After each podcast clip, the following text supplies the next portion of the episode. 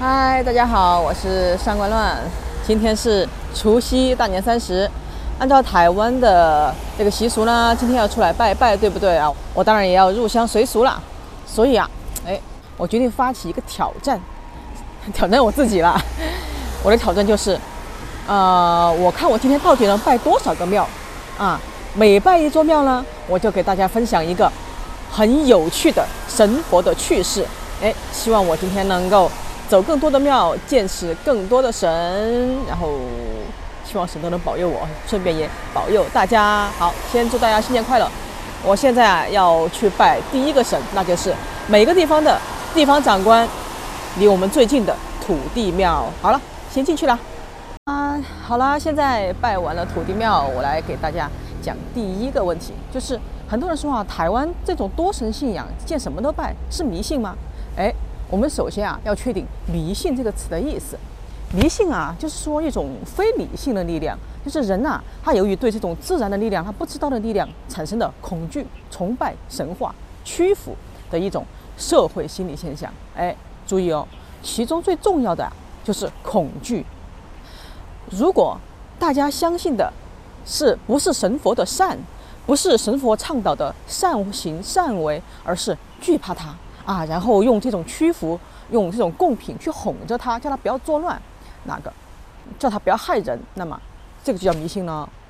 或者呢，不知道他拜的是不是神佛啊？见神就拜，或者见鬼就拜，那这也叫迷信了。但是有人说，那唯物主义就不迷信了吗？哎，我跟你讲，唯物主义啊也有迷信的时候。唯物主义的迷信啊，就是不尊重自然，不尊重经济规律啊，相信人定胜天，搞大跃进啊啊，搞东升西降，这就是迷信。好了，我们去下一站。嗨，大家好，我刚刚又来到了中立的信仰中心——中立仁海宫，也就是我们说的新街庙啦。哎，其实一直有朋友问我啊，为什么台湾有那么多宫庙？其实我之前一直很喜欢一个 YouTuber 叫 Cheap，他介绍过，就大概是这样的。呃，为什么台湾有那么多神庙呢？因为第一啊，台湾啊，大部分都是闽粤移民嘛。而闽粤移民呢，在古代就很信各种神鬼，过来的时候呢，当然也带也带来了这种信仰习惯。那么第二呢，就是台湾啊，经过很多政权更迭，在政权更迭的时候呢，这统治阶级啊，为了笼络人心，所以呢，呃，会推广有利于他们统治的神灵。第三呢，就是台湾早年啊，死亡率很高，水土不服会死人，民变会死人，械斗也会死人。于是大家为了防止这些啊、孤魂野鬼作乱呐、啊。以及这种传统社会呢，与人为善的传统，然后呢，就给他们供了起来。这些神，它是怎么来的呢？也有几种方式。第一种呢，就是传统就有的神，比如道教的上古神祇啊，像太上老君那种；还有呢，就是佛教的各种神佛菩萨啊。嗯，然后呢，在道教和民间信仰里啊，大家会认为，哎，备受大家尊崇的人死后啊，会被天庭任命为正神，比如妈祖。还有各种千岁府啊，也是这样的。哎，另外呢，反间的皇帝啊也会册封，比如清朝的皇帝呢就册封了妈祖为圣母。还有呢，就是一些哎之前的鬼，哎，如果大家觉得这个鬼会行善呢，那么正神啊也会通过乩童提升他们为神。但这其实不是台湾的专属了，在亚洲很多地方都是这样的，比如马来西亚。泰国哎，都是阴庙阳庙都很多哎，其实这就就是一种泛神传统了。当然了，这其中当然有迷信了，呃，比如在台湾南部的一座庙，它是一个女孩子啊，在那儿玩的时候呢，踩到一个石头滑进瀑布，然后就呃遇难了。呃，结果呢，周围人就陆续看到神迹，然后呢就说，呃，这位姑娘呢已经成了神仙了，一个，于是呢就给她修了一个姑娘庙。就连他滑倒的那块石头都给供起来了，而且大家说那个石头很灵。结果呢，后来我看见有网友说啊，那块石头啊不是当年事发的那块石头，而是后来有剧组去拍摄那个仙姑的事迹用的道具。哎，不知道为什么当地人民觉得那个道具也很灵，于是呢把那个道具石头拿回庙中供奉起来呀。哎，然后大家就觉得这个很荒谬吗？很扯吗？很夸张吗？呃，不过呢，我后来又看了一种说法啊，就是说道教上一种说法，就是说这种本来没有神力的物品，它因为啊被大家拜久了，被很多信众注入了意念力，所以呢，它会形成一种意念体，相当于是一种灵。啊，也是有神力的。那么这种灵啊，它有时候还会和当这个庙里的正神打架哎，会 PK 哎。那虽然啊，在中国，啊，整个社会信仰的是什么唯物主义啊，但其实很多地方，比如在西藏啊，它也是这样，就是整个民间你会发现有神有佛有魔，还有灵还有煞。就大家甚至觉得一个房子如果住久了，哎，也有灵啊，还有很多神仙的护法呢。以前啊，就是那种作祟的妖魔。大家有没有想到《西游记》啊？哎，里边的很多逻辑也是这样哦。那种正神大神他们的坐骑啊、护法啊，如果没有看好啊，就会妖性毕露，要去人间作怪，吃唐僧肉。所以呢，就是这种呃泛神的民间信仰啊，其实首先呢，它也不是台湾的专属。第二呢，它也的确有台湾这种专属的历史条件、地理条件构成的。然后呢，就是，嗯，你也不能全说它是迷信，它的根基啊，还是根植于台呃这种传统社会的与人为善的这个信仰，比如万善庙啊、万善宫啊、万应宫啊，这些其实都是这种。好了，又拜了一个庙，哎，又来增加一个问题。其实经常有朋友问我啊，你有宗教信仰吗？这在台湾经常会问到哦。啊，这么说吧，有。哎，我信佛，但是呢，因为还没有皈依三宝，所以呢，也不算严格意义上的一个佛教徒。呃，其实啊，吉登斯在社会学里边把佛教归为无神教，意思就是说，呃，不是说佛不信神，而是佛教啊。他只是不相信那些一神教的，比如像基督啊、犹太教啊或者伊斯兰教这样的一神论，他是不相信创世论的。佛教呢是认为在六道中啊也有天堂地狱。哎，所谓的天堂，其实啊就是人天界的三界二十八天。所以啊，上天堂的人不一定上的是同一个天堂哦。呃，而所谓的地狱呢，也是众生业力的结果。反正呢，天堂、地狱。都是六道轮回的一环。既然这个天堂、地狱啊都是六道轮回的一环，那么问题来了：难道说天界的神也会轮回吗？哎，没错。台湾很很多外界的人啊说台湾人迷信，什么神都在拜，但其实佛教里边啊是认可这些神的，认可台湾拜的各种神啊，因为啊，反正天界也有各种各样的神啊，有这么多三界，每一界都有很多天，然后每一个天有很多神。那么既然天界也在轮回之中，那么也就是说，神也是众生了，只不过不同层级的这个天界里边啊，神的寿命是不一样的。哎，对，神有寿命，因为神会轮回嘛。比如离人间最近的欲界天里面，最基层的天啊，就是叫四天王天。哎，我们庙里面看的四天王天，就是他们守护的。这个四天王天里面啊，每个神的寿命是五百岁。哎，但这个五百岁的计量方式不一样哦，他们的一个昼夜就是人间的五十年。所以啊，他们的五百岁等于人间的多少岁呢？我算一下，九百多万岁耶！这还是最基层的哦。而且这天上的神啊，是可以结婚的啊。所以那些仙侠剧里面神仙谈恋爱的情节，好像也有根据哦。嗯。但是呢，越往上走的天啊，就是越往上走的天的神，他们的欲望也就越低。比如欲界的最上层叫他化自在天。这根本就没有男女相恋这件事情了，他们的寿命更长，是一万六千岁，他们的一个昼夜啊是人间的一百年，所以他们能活多少岁呢？大家自己算一下。哎，是什么？谈恋爱会短命吗？哦，no。而那些成了神的鬼呢？佛教认为啊，他们不一定真的成了神，而是呢说他们是一些享有天福的鬼，他们是善意的，而且呢有可能成为神。啊这个是很开放的，当然，嗯，他们的寿命一到呢，也会进入到轮回。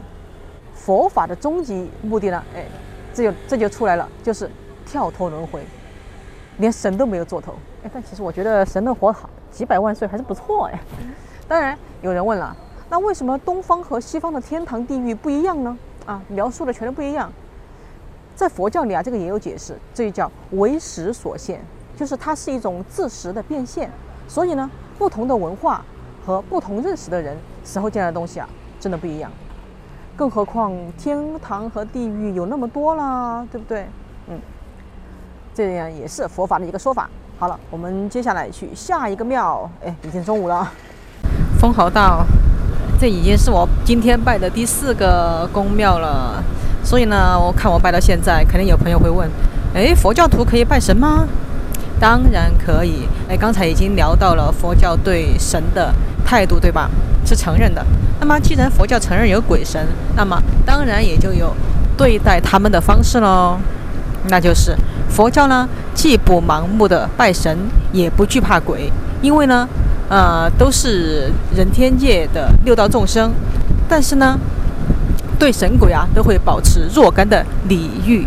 所以呢，佛教徒啊会对善神表示尊敬，呃，然后善神呢也会护护持这个皈依三宝的佛教徒。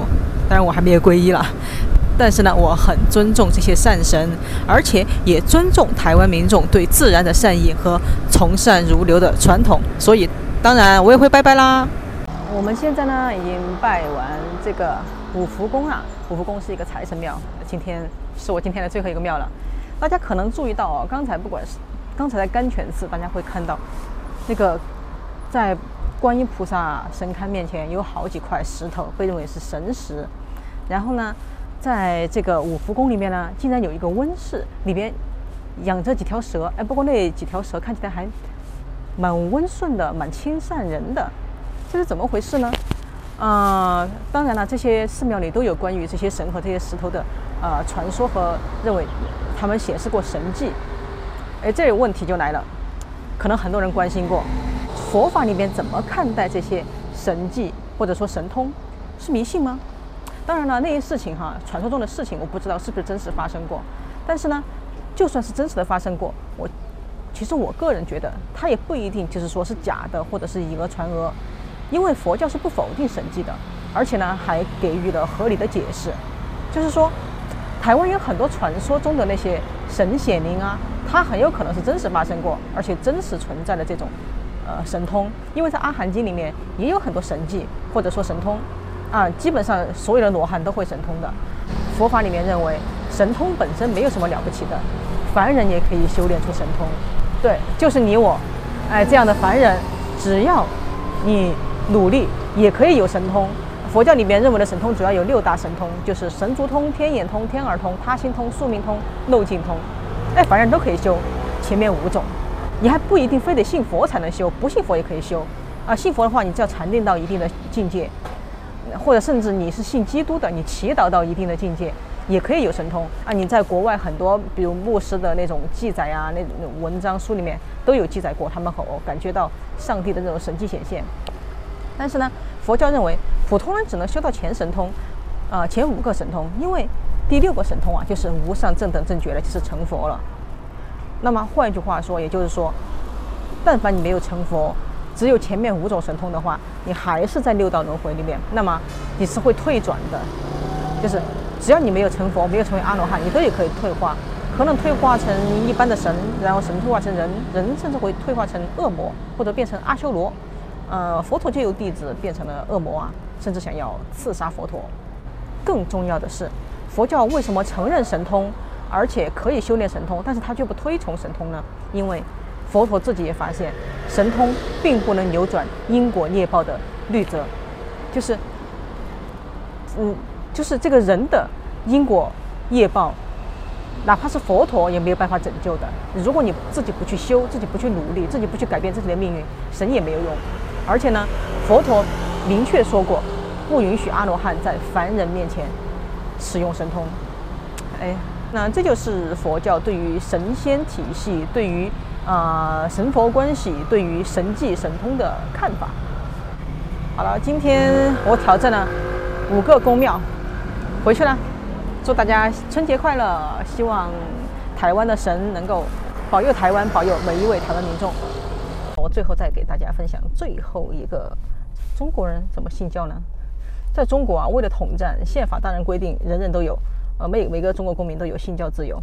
但是呢，同时又规定了有不信教的自由。啊，这句话乍一看好像没什么问题，但其实，但是呢，啊，中国政府他却以这个为最大的理由来禁止任何的宗教公开传教。意思呢，就是说你不能出你的寺庙，不能出你的教堂来传教，你而且必须听党的话。所以呢，你要教会必须是三自爱国教会，然后所有的僧人呢，你必须受政协的管辖，然后根本不能像台湾一样啊、办什么学校、办大、办大学、办电视台，根本想都不要想。然后最主要的是你不能走到街上去传教。如果违反了这些限制啊，你甚至有可能会犯法坐牢啊。好了，嗯，再回到说台湾现在的这个拜拜啊，其实，嗯，现在台湾现在的这个拜拜文化，其实比以前已经环保和简约多了。比如我听我们公公他们那一代说，像十几年前，啊，每次过年拜拜要杀十几只鸡，哦，真的，嗯，然后又很浪费，又蛮残忍的。然后现在呢，都普遍用水果和糖果来代替了，啊，反正土地公喜欢吃甜的嘛，对不对？还有以前赛神猪，呃，客家人的文化现在也慢慢的减少了。还有以前很多地方就是都必须要烧金纸，现在很多地方呢也嗯不需要再烧了。呃，所以呢，我觉得这个拜拜文化它也正在慢慢的和这个现代的价值观相结合。我觉得这是也是一个非常正面的事情。好了，这期就到这儿，祝大家新春节快乐。